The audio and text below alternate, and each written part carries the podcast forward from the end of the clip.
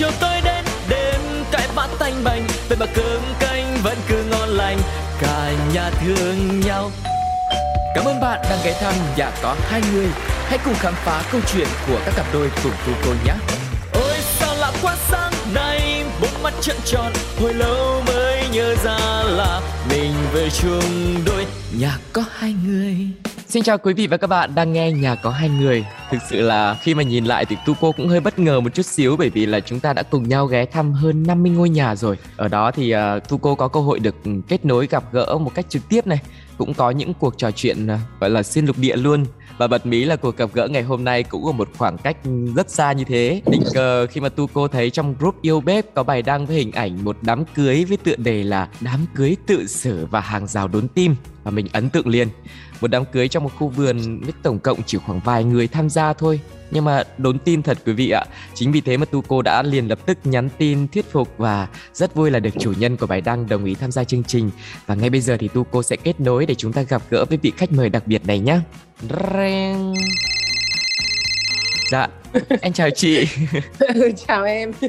Như lời giới thiệu ban đầu của em với quý vị khán thính giả nghe podcast này thì uh, em đã rất là tình cờ được biết chị thông qua một bài đăng của chị. Thì uh, trước khi mà chúng ta vào trò chuyện ấy em nhờ chị giới thiệu một chút xíu thông tin để mọi người cùng được biết nhé tên của chị thì dài lắm có những bốn cái tên cơ. Ngày xưa ở nhà đấy thì mọi người gọi mình là quỳnh cơ. Bây giờ mình nói lan phùng thì có khi nhiều người bạn cũ cũng chả nhận ra đấy là mình. Mình phải nói thế để những cái đứa bạn cũ của mình nó nghe thì nó bảo à con này là cái quỳnh chứ không phải là cái lan. Đấy thế. Dạ thế là với mỗi một người thì mình lại có một cái tên khác nhau. Với ông xã thì ông xã sẽ gọi chị với cái tên như nào ạ? À? một cái tên thân mật à anh ấy cũng gọi là lan thôi nhưng mà cái tên thân mật thì có thể là baby sugar honey hay là darling này kia. Đấy là những lúc thân thiện. Còn những lúc mà ờ, không không không có cái tên không thân thiện bởi vì là à, càng những quá. lúc không thân thiện thì lại càng phải gọi darling. À, cũng là một cách hay ạ. Vừa rồi là một cái màn chào hỏi uh, của hai chị em uh, đấy là mới là cái tên thôi thế còn bây giờ chị ừ. đang sống ở đâu và công việc của chị đang là gì ạ à? Mình ở Úc thì được 20 năm nhưng oh. mà 10 11 năm đầu thì mình sống ở cái vùng miền Tây. Có nhiều bạn bè người Việt khi mà quen anh ý sau đó là chuyển sang phía này thì nó là miền Đông. Cái phía nhà chị bên này thì nó gần núi nên bố chị oh. bảo ôi rồi sao đi đâu xa thế? Lên tận trên núi ở. Kiểu thế. Nhiều núi nhiều cây cối. Cái gia đình nhà chị chuyển sang đây thì chị thấy là một cái bước chuyển rất là tuyệt vời bởi vì là tất cả chị và con chị được cảm nhận được rằng là mỗi lần đi về cái hướng này mình cảm thấy nó ấm cúng hơn nó, nó xanh mát hơn không không khí nó thoáng đãng hơn cái sự di chuyển của chị là một cái sự di chuyển rất là tốt chị có nhắc đến những thành viên khác trong gia đình thế không biết là nhà mình không phải là nhà có hai người thì nhà có bao nhiêu người đây ạ à? Nhà có hai người lớn và ba trẻ con, ba con trai nên là mọi người cứ hỏi là nhà mày ờ, có mấy người con thì chị cứ bảo là bốn cả chồng tao nữa. anh ấy cũng trẻ con như chúng nó nên là bảo tao có bốn người con. Còn lại mọi người thì bảo chị là lúc nào cũng xinh đẹp nhất bởi vì đúng là không có sự cạnh tranh thật. dạ vâng, cũng là một lợi thế đúng không ạ? Bây giờ mình lại quay trở lại cái lý do ban đầu mà em tìm đến chị. Chị chia sẻ về kỷ niệm một năm ngày cưới của mình bên một cái hàng rào rất ừ. là dễ thương thì chắc là trước khi mà chúng ta vào trò chuyện ấy thì em cũng rất là muốn được chị dẫn ra cái à, khu vườn đấy và uh-huh. chúng ta ôn lại một vài cái kỷ niệm trong cái một cái dịp đặc biệt của uh, hai anh chị và sau đấy thì chúng ta sẽ trò chuyện thêm chị nhé. Ok. thì cái hàng rào này ấy nó là một cái loại nho thay vì làm một cái hàng rào kín bưng bằng gỗ thì mình có thể làm một cái hàng rào bằng cái cây leo thì nó cũng tạo ra một cái khoảng cách nhưng mà lúc thì nó xanh mướt mà mùa này thì nó đỏ rực. Và nơi đây là cũng nơi diễn ra cái đám cưới rất là dễ thương mà chị chia sẻ phải không ạ? À, em còn nhớ cái hình ảnh đầu tiên là uh, hai anh chị đứng ở giữa và xung quanh là có hình như sáu bảy người gì đấy nữa là tung bông tung lá lên và chúc mừng cho cái đám cưới của anh chị. Cái cây đấy thì lại là một cái cây khác nữa nó à, là thuộc dạng cây sồi. Mùa này là mùa bắt đầu đổi lá và rụng lá này. Cái hôm đấy thực ra con trai chị nó mới bảo là à bây giờ mỗi người cầm một nắm lá đi tung lên xong mình chụp ảnh. Rất là hay quá bởi vì là người ta dùng ánh hoa hồng người ta tung ấy. Mình có một nhiều lá như thế này thì mình làm trò thì hay hay đi. Cho mọi người cầm một nắm lá đi xong rồi thợ ảnh thì đến một hai ba rồi cô dâu chú rể thì bước. Nhưng mà nó rất là hay bởi vì là nó tự nhiên. Mà. Dạ. mình mình lôi kéo được tất cả mọi người tham gia cái khoảnh khắc tại sao anh chị lại cười tươi như thế? Bởi vì là nó rất là thú vị. Dạ và ừ. có lẽ là mọi người cũng sẽ thắc mắc uh, đám cưới nhưng mà lại chỉ có vài người tham gia thôi. Những thứ mà chị chuẩn bị ấy nó cũng rất là cây ừ. nhà lá vườn tức là tự tay chị làm tất cả mọi thứ luôn. Thì ừ. nó diễn ra trong một cái bối cảnh đặc biệt như thế nào ạ? Cái lúc mà có ý định cưới thì nó đang ở trong thời điểm giãn cách. Vì thế là khi anh chị nói đến chuyện đám cưới đấy thì anh chị mới bảo thôi bây giờ mình cũng biết thế nào mà đoán tại vì cũng thấy nhiều người đặt đám cưới cả trăm người này rồi cái người mà đặt đám cưới thì mất tiền đặt cọc. Mình không nên đi vào cái vết đó nữa. Bởi vì bên này á đám cưới là người ta nói chuyện từ hai năm trước cơ. Plan nó dài lắm. Nếu như không giãn cách thì có thể chị cũng nghĩ là ở ờ, mời bố mẹ sang. Nhưng đấy nếu mà nó giãn cách thì bố mẹ có sang được đâu. Nên vâng. tự nhiên những cái sự chuẩn bị nó quá lớn khi nó không thực hiện được thì cái sự buồn bã nó rất là lớn. Thì anh chị mới bảo thôi mình làm đơn giản đi. Mà chị còn chưa bật mí với em cơ. Là cái ảnh cuối cùng ở trong cái um, Facebook của chị ấy là trong cái vòng cổ của chị nó có khắc chữ T và chữ L vào ngày 24 tháng 4 à, anh chị bảo chứ. Ồ thôi cũng sắp đến kỷ niệm ngày gặp nhau lần đầu rồi. Thôi mình cưới ngày 24 tháng 4 đi ví dụ thế. Rất là tự nhiên đúng không ạ? tự nhiên ví dụ mình chọn ngày 24 tháng 4 thì mình phải quyết thôi chứ giờ mình đâu còn thời gian nữa. Thôi bây giờ nếu mà tệ lắm á mà người ta cho là chỉ có 10 người được gặp nhau thôi ấy, thì nhà mình 5 người rồi thì mình chỉ có quyền được 5 người nữa ấy, là cái mức tệ nhất ấy vẫn ok. Vâng. thế thì uh, mọi thứ nó đơn giản hơn rất là nhiều. Mình uh, sau đó thì uh, cái cô bạn thân chị thì cô cũng cứ phải nói đi nói lại là một cái ngày quá tuyệt vời mọi người cảm thấy nó rất là mỹ mãn nó không có gì là chê cả thì đấy dạ. là cái điều mà chị thấy là à cái quyết định của mình rất là đúng bởi yeah. Dạ. vì là cái người mình mời người ta cảm nhận được cái cái cái ngày của mình nữa chứ không phải chỉ đơn giản là vợ chồng với nhau nhưng mà thật ra em vẫn có một cái câu hỏi à, một cái thắc mắc như này là đám cưới là một cái sự việc quan trọng với mình lắm mình cũng đắn đo cân nhắc rất là nhiều lý do để mình có thể là gắn bó với một người và tổ chức một cái đám cưới để như một cái sự ghi dấu em không biết là vì sao chị lại không tổ chức một cái lễ nó to hơn một tí đông vui hơn và lại làm một cái um, đám cưới nó rất là nhỏ gọn như vậy nhỉ? Chắc là do nhà nghèo em nghĩ không phải thế. Là ờ, cũng không có cái đám cưới nào mà nhỏ như đám cưới của nhà chị. Ví dụ như người ta có thể nói là thì cũng như là là ban đầu thì chị cũng nói chuyện dịch cũng là một lý do quan trọng. Nhưng mà cái lý do quan trọng thứ hai là lần hai rồi mình rút kinh nghiệm được. Nó là một việc lớn nhất trong cuộc đời nên người ta đã dành rất nhiều thời gian cho nó. Nhưng bị ờ, quá nhiều công việc như thế thì trở nên mệt mỏi. Cảm thấy nó quá khủng hoảng đi. Tại sao cái sự thiêng liêng của mình lại phải đánh đổi những cái thứ mà nó rất là hời hợt yeah. Dạ. nó không động lại một cái kỷ niệm gì trong cả mình và cái người được mời thì uh, đấy là những cái mà chị cũng chăn trở thế nên là uh, chị bảo thôi uh, nhất là bây giờ ấy cái mạng xã hội đấy mình chỉ cần đưa lên một cái tin báo hỉ thì triệu người biết thôi chứ không cần phải là mời đến thì người ta mới biết về những cái lý do abcd đó thì chị nghĩ rằng là uh, quan trọng là mình cảm thấy thế nào vì là chị đã tổ chức một cái lần một nó cũng dùm beng như các bạn đã từng làm nên khi chị làm lần hai thì chị bảo mình có kinh nghiệm thì mình phải làm tốt hơn yeah. Dạ. nên ví dụ sau cái bài chị em mình nói chuyện này chẳng hạn thì có những bạn trẻ chưa cưới thì rất may mắn lại được nghe một cái kinh nghiệm từ cái người cưới hai lần người ta truyền đạt lại là lần một thì thế này lần hai thì thế này thì các bạn chọn đi. Thay vì là cái sự mệt mỏi chuẩn bị đó thì mình hãy tạo một cái kỳ nghỉ em với anh đi nghỉ để mình lắng lại để mình viết lên những cái lời nguyền với nhau khi nào mình lấy nhau mình sẽ ừ. như thế nào thế nào. Hơn là uh, mình chạy xô chạy xô chạy xô xong rồi sau khi cưới thì mình thấy là mọi việc nó cũng vẫn như thế thì chị nghĩ là bây giờ cái đời sống ờ, cái miếng ăn hay là cái cỗ nó không còn là quá xa xỉ nữa rồi. Ngày xưa ví dụ được mời ăn cơm ăn cỗ là nó to tại vì nó to hơn mâm cỗ ở nhà. Những cái việc này uh, nó trở nên bình thường thì mình không muốn lấy những cái bình thường đó để mình làm thành một cái ngày lễ của mình. Ừ. đấy là cái mà chị nghĩ là xã hội nó thay đổi thì mình cũng nên thay đổi cái cái việc mình làm cho mình trước. Uh, các bạn có thể uh, báo hỉ hoặc có nhiều người chị thấy làm rồi đấy là gửi một món quà nhỏ rồi thông báo là chúng con là a là b chúng con cưới nhau và ừ. uh, như thế như thế. Đấy nó nó nó rất là ý nghĩa. Và mình không làm phiền người ta ừ, thì đấy sau hai cái như thế thì chị thấy là các bạn ấy uh, chưa cưới thì rất là may mắn là, là bây giờ có rất nhiều sự lựa chọn. Đúng uh, ví dụ um, lễ nghĩa hoặc những cái lùm xùm mà mình cảm thấy là ồ nhiều người kêu ca quá rồi hay giờ mình không làm nữa hoặc là mình làm lại đi. Bởi vì là trong cái ngày mà quan trọng nhất của cuộc đời mình ấy đầu óc mình thoải mái rồi mình có những cái nụ cười nó tươi tắn. Nên là chị chị rất là may mắn là chị được làm lần hai. Nhưng mà em nghĩ như này này, thật ra là chị vẫn có thể làm những lần tiếp theo. Ví dụ như hai vợ chồng kỷ niệm ừ, 15 năm, hai chục năm hay ba chục năm chẳng hạn, thì mình lại có những cái bộ hình ghi dấu lại cái chặng đường mình đã ở cạnh nhau. Cũng là một cái cách để mình có thể tạo những cái kỷ niệm cùng với nhau. Với lại như chị nói đây em thấy là trong cái ngày cưới ấy, mời ít thôi nhưng mà ừ. mình có thời gian mình thư thái mình ngồi mình nói chuyện với mọi người với cái tâm thế là mình không phải lo mình sẽ phải làm gì tiếp theo và mình phải đón bao nhiêu người nữa ấy. mình biết là mình có vài tiếng đồng hồ và mình có thể thoải mái để trò chuyện với bao nhiêu đấy người.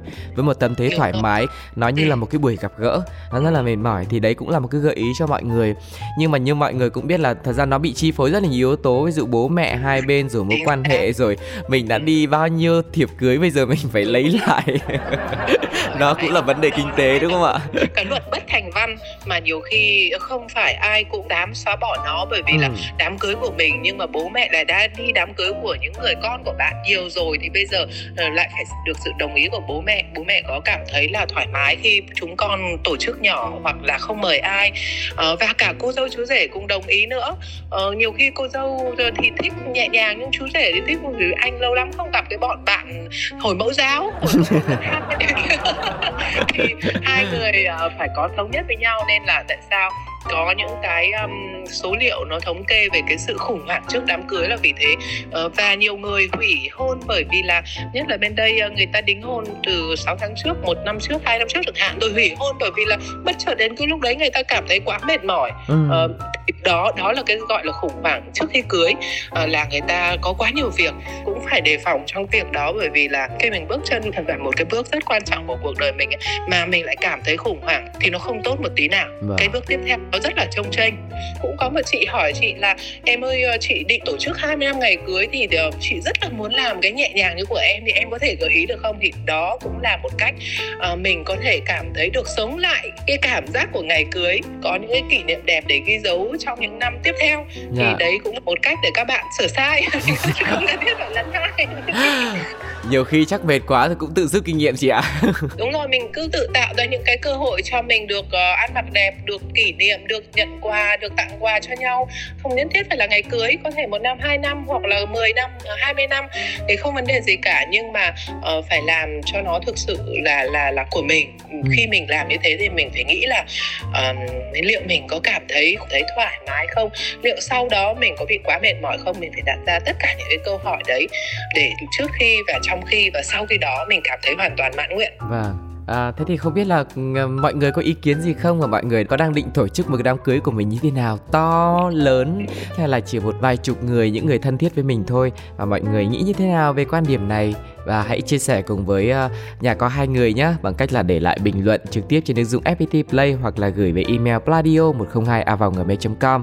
Còn bây giờ thì ờ, thu cô cùng với chị Lan lại tiếp tục trò chuyện cùng với nhau về đám cưới về câu chuyện tình yêu và đời sống vợ chồng của anh chị nhá cái ngày hạnh phúc cái ngày mà đặc biệt như thế này mình đã có thể tổ chức sớm hơn rồi. Tại sao lại phải chờ đến 9 năm sau? Ừ. ngày gặp đầu tiên chị cũng không nghĩ thế. Anh chị cũng nói chuyện là mình sẽ tổ chức đám cưới một ngày nào đó nhưng mà khi mà chị đưa ra ý tưởng thì anh ấy cũng không cảm thấy là ready. Mà nhiều khi anh ấy đưa ra ý tưởng thì chị cũng không cảm thấy ready. Nên là à. nhiều khi con chị nó cứ bảo chứ ôi rồi mẹ với phim cưới nhau đi ở với nhau lâu thế.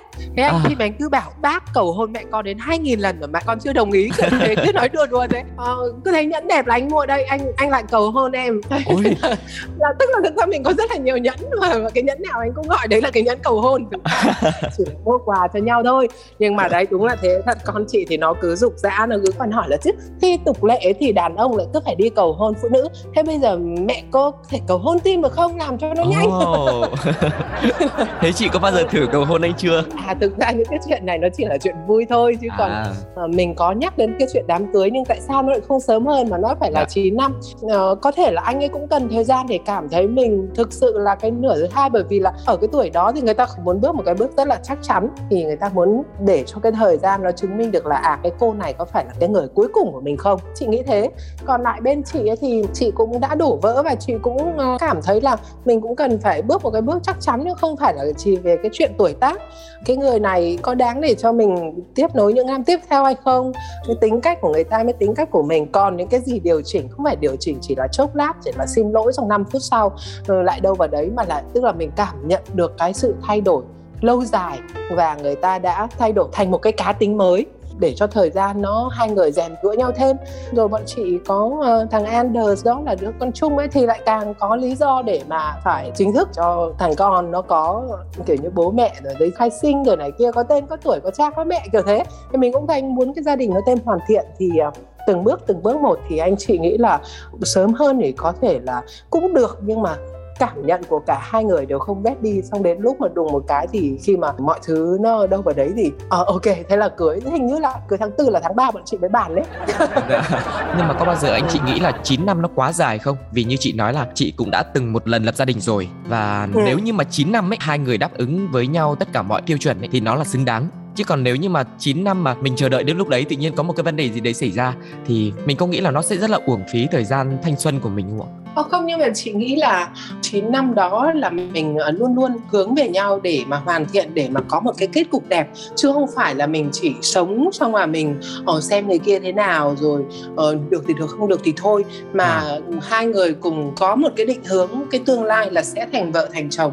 Thì chị nghĩ cái 9 năm đó không phải là cái 9 cái năm mà mình chỉ lãng phí hay là chỉ yêu để xem xét mà là thực ra 9 cái năm đó đã thực hiện cho cái nền tảng của sau này rồi. Nên là nhiều khi mọi người cứ bảo là, ôi ờ, sao lại để những 9 năm? Nhưng mà trong cái quá trình 9 năm đó thì hai người cũng đã có cùng một cái định hướng rồi. Nên cái đám cưới nó chỉ là một cái bước tiếp theo để khẳng định rằng à cái quyết định này của mình là đúng thế thôi. Dạ vâng ạ. Em lại cũng bật ra một câu hỏi như thế này. Thật ra ừ. không phải là chờ đến cưới nhau thì mình mới xác định người kia là chồng là vợ là chi kỷ là bạn đời của mình. Mà trong suốt đúng. 9 năm đấy là mình đã có một cái tư tưởng như thế rồi. À, ừ. thế thì mình đặt lại một cái câu hỏi là cái đám cưới nó có ý nghĩa như thế nào nó chỉ là một cái sự kiện ghi ừ, dấu cột mốc 9 năm hay là từ đấy nó sẽ thay đổi cái tâm thế của hai người như thế nào trong chặng đường tiếp theo ví dụ như mọi người cũng bảo ừ ở với nhau 9 năm rồi thì bây giờ cưới hay không đâu quan trọng chỉ đi ra phường ký cái giấy là xong ấy. Mình góp gạo thổi cơm chung lâu rồi còn gì. Thôi bây giờ mình cưới để tuyên bố với lại họ hàng với bạn bè là mình cưới nhau thôi chứ thực ra hai đứa thì đã ở với nhau rồi. Thế nhưng mà theo như chị ấy thì khi mình yêu ấy thì mình gọi là người yêu nhưng khi mà mình lấy thì mình gọi là người chồng. Thì đối với chị ấy, cái người yêu và người chồng nó cũng đều có nghĩa riêng.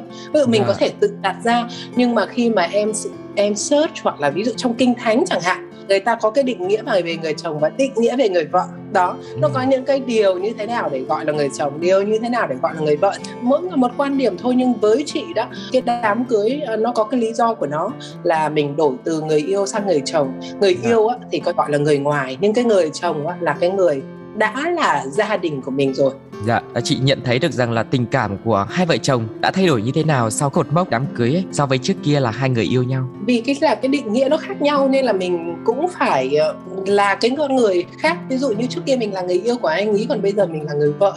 Thì chị thì chị cũng không phải là người đi đạo nhưng mà chị cũng hiểu sơ sơ. Anh ấy thì lại rất hiểu biết về kinh thánh, anh anh nghiên cứu về nó. Anh ấy tin là người chồng có định nghĩa của người chồng và người vợ có định nghĩa của người vợ tất nhiên là không cần phải đi đạo mà mình chỉ thấy là ha cái này mình thích quá cái này mình thấy đúng. À, dạ, cái này dạ. mình làm được thì người ta áp dụng nó. À, thì đấy là cái đám cưới nó tạo lên là à bây giờ mình đã là người chồng rồi thì mình làm những cái abcd giống như cái định nghĩa của người chồng đó vâng. à, nên cái đám cưới là cái cột mốc mà chuyển từ cái người yêu sang người chồng tức là thay đổi về cái tâm thế mình xác định cái trách nhiệm cái vai trò của mình trong gia đình với tư cách là người vợ người chồng thế thì à, nhờ cái sự thay đổi tâm thế đấy mà chị thấy tình cảm của mình nó tiến triển như nào thì tất nhiên là mình phải thấy hơn chứ tại vì ừ, ví dụ như trong cái định nghĩa người chồng là phải chăm sóc phải bảo vệ người vợ tất nhiên là cả hai cả hai cùng chăm sóc vâng. bảo vệ nhau nó cũng có những cái riêng và hai người áp dụng như thế thì ờ, nó sẽ tốt hơn bởi vì là mình nâng cấp cái tình cảm lên rằng là ngày xưa mình chăm sóc chút xíu thôi nhưng bây giờ anh ấy là chồng mình rồi đó.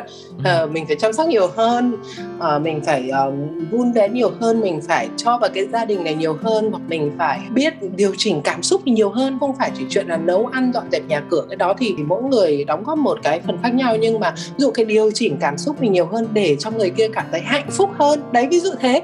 Theo chị thì uh, đó là cái sự thay đổi mà làm cho anh chị uh, cảm thấy hạnh phúc hơn bởi vì cả hai người đều làm thêm một chút nữa. Cái gia đình này trở nên hạnh phúc hơn và đầm ấm hơn. Đúng là cả hai người đều cố thật. Dạ vâng ạ. Cũng từ cái việc mình nghĩ là hai tiếng vợ chồng nó rất là thiêng liêng và cũng nhờ là cái ừ. sự vun đắp đồng hành cùng với nhau suốt 9 năm nên là em nghĩ là cái mối liên kết của hai vợ chồng nó cũng sẽ sâu sắc hơn rất là nhiều ấy. Em cũng thắc mắc là không đơn thuần chỉ là cái chuyện là mình từ cái đám cưới mà tự nhiên hạnh phúc đâu. Chắc là hai người phải có cái sự cam kết hay là có một cái điều điều gì thống nhất với nhau chứ mình thì mình đến từ châu Á nên là cái đám cưới của mình nó khác. Những cái người ờ, nước ngoài thì người ta cũng có những cái lễ nghĩa này kia. Nhưng yeah. Dạ. mà có những cái ờ, mà nó được việc. Ví dụ như là khi mình xem đám cưới thì ờ, cô dâu chú rể bước vào nhà thờ này rồi đứng cạnh cha xứ rồi cha xứ làm lễ có trao những cái lời thề ước với nhau. Đi thì chị nghĩ thôi ừ thì lại thích thế thì làm thế. Nhưng anh Tim nha ngày nào anh cũng em đã viết lời nguyền chưa? Em nghĩ lời nguyền chưa? Em định nói gì? Em định em định thề nguyền gì với anh anh ấy viết xuống giấy rồi anh ấy nghĩ đi nghĩ lại rồi anh ấy nghĩ kỹ lắm. Dạ. Thì mình bảo thôi anh thôi em em em lấy cái lời có mẫu sẵn. chuẩn mình nghĩ là người ta đã dùng mấy trăm năm rồi dạ. người ta áp dụng thế thì mình cứ áp dụng thế đi.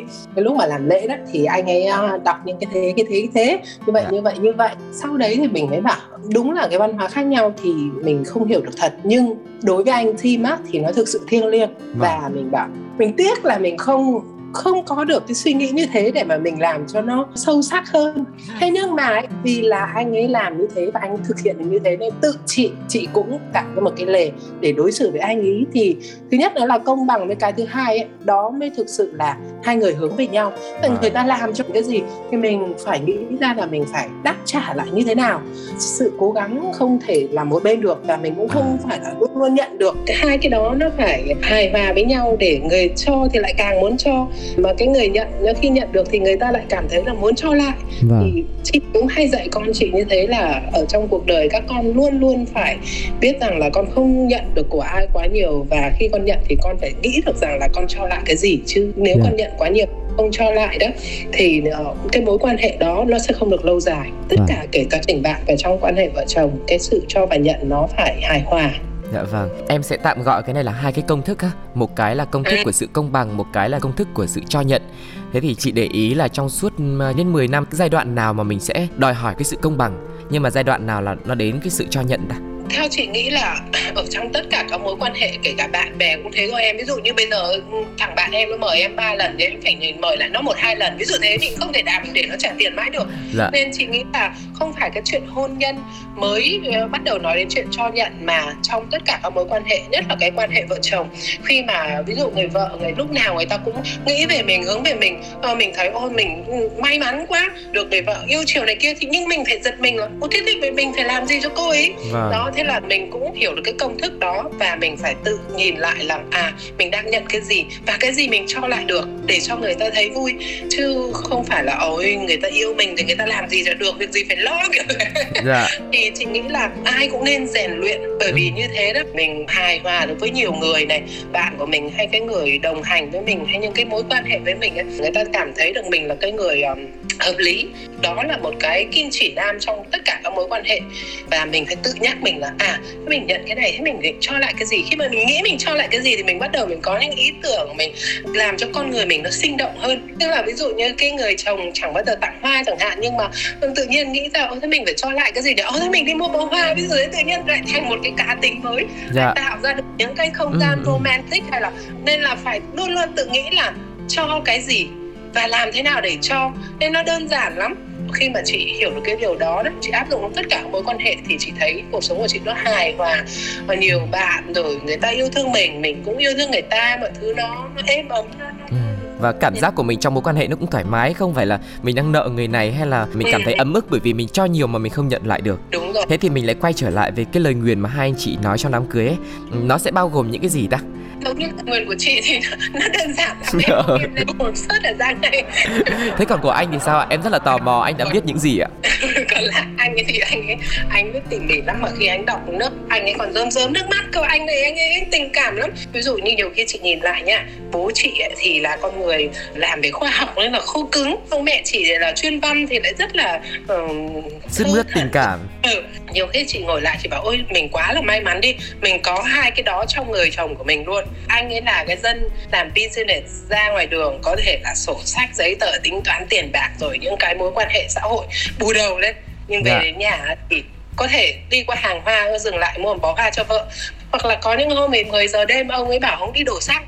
Mình bảo của sao anh không đổ xăng cái lúc trên đường về đi? Không anh làm xong anh chỉ muốn về với em thôi. Thế à. là ông không đổ xăng. Thế bảo thế tại sao anh không đổ sáng mai? Sáng mai anh phải có mặt ở chỗ làm thật sớm nên anh cũng không có thời gian đổ xăng. Thế là 10 giờ đấy ông xách xe ông đi đổ xăng. Thà là về với vợ sớm một chút nhưng mà 10 giờ là anh đi đổ xăng. Ừ. chuyện đó chị nó buồn cười là như thế. Thì lời nguyền đó thì anh ấy có những cái à, mà anh ấy học được từ bài hát chẳng hạn hoặc những cái người mà anh ấy hâm mộ ví dụ như là John Lennon uh, về cái cách người ta có được những cái câu hát rất là sâu. Ví dụ như là don't keep record of wrong mình không ghi lại những cái sự sai phạm của người ta dạ. người chồng cứ hay chỉ trích người vợ hoặc người vợ cứ hay chỉ trích người chồng về cái chuyện là xảy ra tháng trước. Ví dụ tháng trước ông đã có cái gì đó ông làm sai xong tháng này ông lại tương tự ông sai thì bảo đấy lần trước anh đã hứa rồi giờ anh lại làm như thế. Ví dụ thế. Thì anh ấy có trong cái lời nguyền là tự anh ấy anh ấy sẽ không nhắc lại những cái gì chị sai. Và chị thấy cái điều đó nó quá tuyệt vời. Cái tính nhanh quên nó nó tốt lắm. Dạ. mình không nhớ hôm qua người ta làm sai cái gì. Kể cả người vợ hay người chồng khi mà người ta lại cứ bị nhắc đến những cái điều người ta làm sai thì chẳng ai thích thú gì đúng không? Dạ vâng. nhưng mà khi mà người ta làm sai mà mình lại đối xử với nó như lần đầu ấy thì người ta không cảm thấy bị uh, bùi dập uh, vì là anh ấy áp dụng được cái điều đó và khi chị nghĩ là nó tốt trong cái mối quan hệ thì chị cũng tự áp dụng như thế luôn. Bây giờ mà hỏi là hôm qua ông làm sai gì tháng trước cũng làm sai thì chị đâu nhớ mà không cần thiết mình nhớ nên đầu óc nó nhẹ lắm yeah. Dạ. mình không gì phải học cả lúc nào mình thấy ông ấy là người mới gặp từ hôm qua tình cảm lúc nào nó cũng mới đúng không ạ nó như là cái việc mà mình cho bản thân và cho người kia cơ hội thứ hai ấy để làm lại để sửa đổi tính hoặc là cái gì đấy mình chưa tốt đúng không ạ không kíp để mà nhằn đi nhằn lại để mà cà đi cà lại nhưng mà mình lại chọn một cái thời điểm khác hoặc yeah. Dạ. là mình nói vui vui hoặc là ừ. nhiều khi là ủa anh ơi em nhìn thấy số 8 ở trên nền nhà chẳng hạn thì ông hiểu có ông, ông vừa tụt quần đó đó. Thế thì mình là chuyện thành một cái câu chuyện vui. Mình có nói về nó nhưng mình tạo cho người ta cái cơ hội ừ. rằng là à, cái đó là cái em không thích. Anh sửa đi thì người ta hiểu được cái ý của mình thấy và người ta sẽ tự sửa đổi. Và chỉ thấy là giờ mà cứ bốc điện thoại lên buôn chơi lê rồi để cào nhau với abcd cuối cùng bỏ điện thoại xuống. Mình đâu cảm thấy thoải mái hơn đâu. Đúng rồi. Có giải quyết được cái công việc của nhà mình. Yeah. Dạ. người ta đâu trực tiếp nói chuyện với chồng mình để giải quyết cái việc đó cho mình vẫn cứ phải là hai người. Vì thế là um, cái keep no record of wrong ấy như một cái kim chỉ nam không có giữ những cái phiền muộn hoặc những cái bực dọc ở trong người hoặc là lái đi hoặc là vui đùa hoặc là mình để cho thời gian người ta mới thay đổi được dạ. có những cái người bừa bãi đâu phải một ngày hai ngày thay đổi được đâu em mình muốn để thay đổi thành một cái thói quen mới nó lâu lắm vì nó lâu nên mình phải làm cho nó như thế nào đấy để hai người ừ. cùng thoải mái ông cũng thoải mái là mình cho ông thời gian để ông ấy thay đổi cái đó và yeah. Dạ. mình cũng thế Vâng, em thấy cái này rất là hay đấy ạ. Và thật ra không phải ai cũng làm được và không phải trong một thời gian ngắn hoặc có thể làm được chuyện đấy đâu. Bản thân mình cũng phải thay đổi trong cái quá trình người khác thay đổi nữa.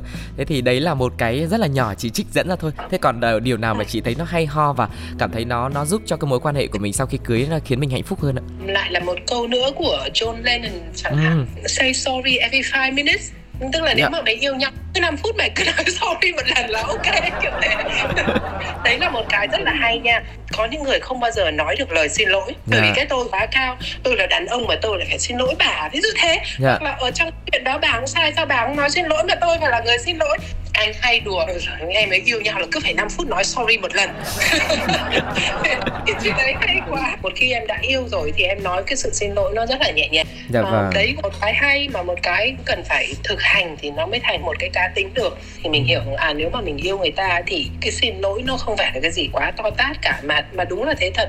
Khi mà mình nói được cái từ xin lỗi ra và cái người kia người ta cũng cảm nhận được là mình biết lỗi và người cũng tha thứ luôn. Dạ. ờ, thì là cả hai cùng ương bướng xong mà mặt nặng mày nhẹ hai ba ngày việc ai người đấy làm chẳng ai động chạm đến ai.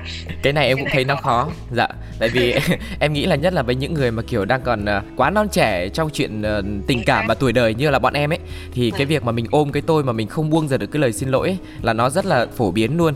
Điều này năm mình chắc phải học cả đời. Tức là như anh chị đây mà đến bây giờ vẫn phải coi đấy là một cái giống như là một cái công thức ấy có thể khiến cho mối quan hệ của mình tốt hơn thì bọn em chắc phải học học mãi. Chính xác là thế đấy mà thực ra nếu mà mình không học theo cái cách mà áp đặt ấy thì mình học nó như là chuyện vui đấy. Giống à. như anh ấy anh nói là chuyện vui anh bảo ôi trời anh yêu em mà 5 phút anh nói xin lỗi một lần thì tự nhiên nó lại thành rất là vui đúng không? Dạ vâng. à, nếu mình yêu nhau đấy thì mình nên làm như thế. Chỉ có một từ xin lỗi thôi nhưng cái lợi thế cái tích cực của nó rất là nhiều. Tất nhiên là không đến cái mức độ là xin lỗi tràn lan mà là đối với anh ý đấy là một khi mà đã yêu ấy, thì cái cái nói cái lời xin lỗi lỗi nó đơn giản lắm. Dạ. Ừ. thế mới thấy là chuyện mà mình tổ chức một cái đám cưới ấy, hay là mình đọc một cái lời ừ. nguyền ấy nó không chỉ ừ. là một kỷ niệm mình ờ, ghi một cái tấm hình lên trên cái bức tường hay là mình cất vào trong cái ký ức của mình mà thực sự là nó ừ. vẫn có tác dụng với cái cuộc sống hiện tại của mình và trong tương lai ừ. nữa nó không phải là một cái lời nguyền để mình tôn thờ nó đơn thuần chỉ là như vậy đúng không ạ đúng rồi ừ. bởi vì là thực ra ấy đâu có phải ai đọc lời nguyền rồi gia đình đó cũng không bao giờ chia tay không bao giờ sứt mẻ không gì đâu kể cả người ừ. nước ngoài người ta đọc lời nguyền đến đám cưới một hai năm sau cũng có nhiều chuyện ly dị. Dạ. Thế nên là nó là cái hình thức nhưng mà khi mà biến hình thức thành thực tế mà ừ. nó lại còn tùy thuộc vào hai người chứ không phải là cứ đặt cái đó là tự nhiên tôi và anh ở với nhau suốt đời dạ. nên là phải thực sự nghĩ ra là cái gì mình áp dụng được mình làm được thì mình hãy nói ừ. um, chứ không phải là ừ, anh thề là anh thế nào anh thề là anh thế kia hoặc là vì cái hình thức nó phải thế nên anh phải thề ví dụ thế nhưng mà anh xin để anh ấy thực sự là viết xuống và anh ấy áp dụng được cái điều đó và đấy những cái này ấy, là chị học thêm uh, ví dụ chị thấy anh ấy làm thế thì chị cũng uh, áp dụng luôn cái lời nguyền của anh ấy thành lời nguyền của chị à. um, chị thấy nó nó có tác dụng thì anh ấy làm được vậy thì mình cũng phải làm như thế cũng là một cái sự cho nhận Dạ vâng. Đấy. Em thấy rất là hay và em cũng có một cái câu hỏi như này tức là không phải chờ đến khi mà hai chị cưới nhau và đọc lời nguyền ấy thì mình mới hạnh phúc mà trong suốt 9 năm trước đấy ấy là mình cũng đã cùng nhau xây dựng cái tình cảm rồi. Vậy thì ừ. nếu mà trước khi có cái lời nguyền đấy, bí quyết hạnh phúc của anh chị là gì? Mình cũng phải biết là cưới xin là một cái chuyện nó to tát chứ không phải chỉ là một cái buổi lễ đến gặp bạn bè ăn uống rồi chụp ảnh rồi là thế này thế kia. Ừ, thực sự là phải coi cái chuyện cưới xin đó là một cái gì đó là bước ngoặt của cuộc đời và mình cũng phải làm cho nó khác với cái chuyện trước khi cưới. Nhưng cái bí quyết ở cái chỗ đó là mình xác định là à cái việc đó là nghiêm túc đấy không phải là giờ cưới xong rồi là ừ, sau này thế nào không quan trọng. Rồi mình cũng phải học là cái người chồng đấy người ta thích cái gì người ta không thích cái gì. Ờ, thì ngày xưa mình cùn ấy, hoặc là mình đang yêu nhau mình dở dở hâm hâm ấy thì mình kệ thôi. Dạ. nhưng bây giờ mình phải đưa những cái điều đó vào cái danh sách cái gì nên làm và cái gì không làm. Và người ta cũng làm ngược lại như thế chứ không có cái tuổi ẩm ương hoặc cũng không còn thời gian tìm hiểu nữa mà bây giờ đã tìm hiểu xong rồi. Bây giờ là hai người đã thuộc dạng là chín mùi và ở với nhau thì mình phải là tạo ra hạnh phúc chứ còn đám cưới. Ờ, mà không tạo ra được hạnh phúc cho nhau thì không phải là ý nghĩa của đám cưới. Dạ, chị nghĩ vâng. thế hai người ai cũng mưu cầu một cái sự hạnh phúc chính vì vậy mà mới đi đến đám cưới dạ ừ. đúng rồi dạ vâng. Thế thì một cái câu hỏi cuối cùng về cái chủ đề là cái ý nghĩa của cái lời nguyền trong cái mối quan hệ hạnh phúc của vợ chồng ấy. Thì à, ừ. theo chị nhé nếu mà một mối quan hệ yêu đương mà không có cái sự cam kết về cái trách nhiệm của mình hay là có cái lời nguyền chung của hai người ấy thì chị nghĩ sao về những mối quan hệ như thế? Chị nghĩ là uh, có thể là các bạn ấy uh, uh, tất nhiên là cái cuộc trò chuyện của mình thì hy vọng là các bạn ấy cũng sẽ thấy được à cái này hay ấy mình tiểu tìm hiểu thêm thì cái đó tuyệt vời quá. Uh, rồi người ta bàn bạc với nhau và người ta bảo ờ thấy cũng hai em ạ hay bây giờ. Mình ngồi xuống mình nói chuyện về hai đứa chúng mình đi. Em muốn gì anh muốn gì. Khi mình cưới nhau thì mình ước vọng nó như thế nào và mình sẽ thực hiện nó như thế nào.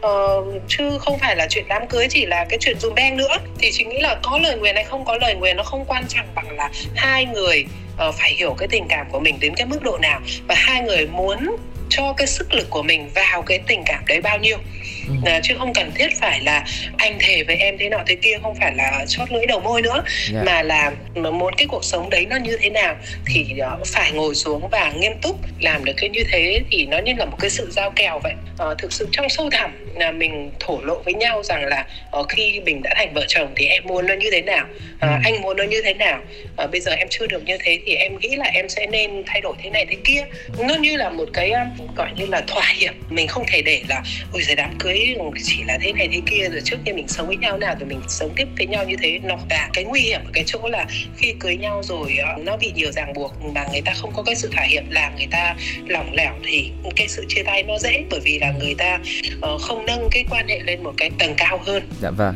Cảm ơn những cái chia sẻ rất là thật tâm thật lòng từ những cái trải nghiệm của chị trong một một năm đám cưới thôi nhưng mà trước đấy là một hành trình dài nữa có thể đến được với cái đám cưới này về cái việc là chúng ta có những cái thỏa hiệp, có những cái sự thỏa thuận thống nhất và cao hơn nữa thiêng liêng hơn nữa là cái lời nguyền của chúng ta sẽ khiến cho hạnh phúc trong đám cưới như thế nào. Và không biết rằng là quý vị khán thính giả đang nghe chương trình thì có ý kiến gì hay là các bạn thấy là mình đã đọc một cái lời nguyền trong đám cưới và nó đã tốt như thế nào cho cuộc hôn nhân hoặc là các bạn đã có những thỏa thuận như thế nào trong cái mối quan hệ của mình hãy chia sẻ cùng với. Nhà có hai người bằng cách là để lại bình luận trên Pladio hoặc có thể gửi về email pladio 102 gmail com nhé.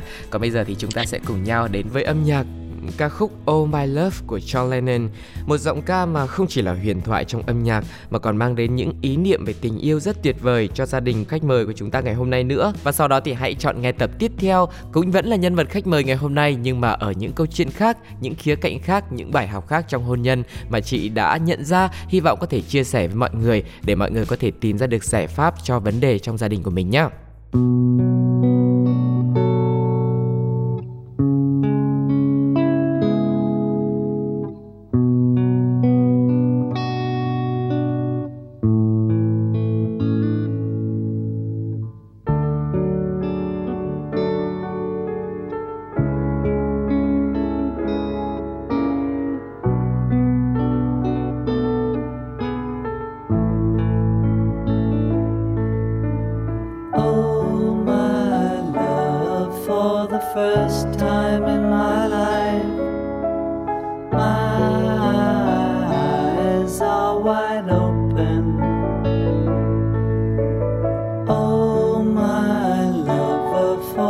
Và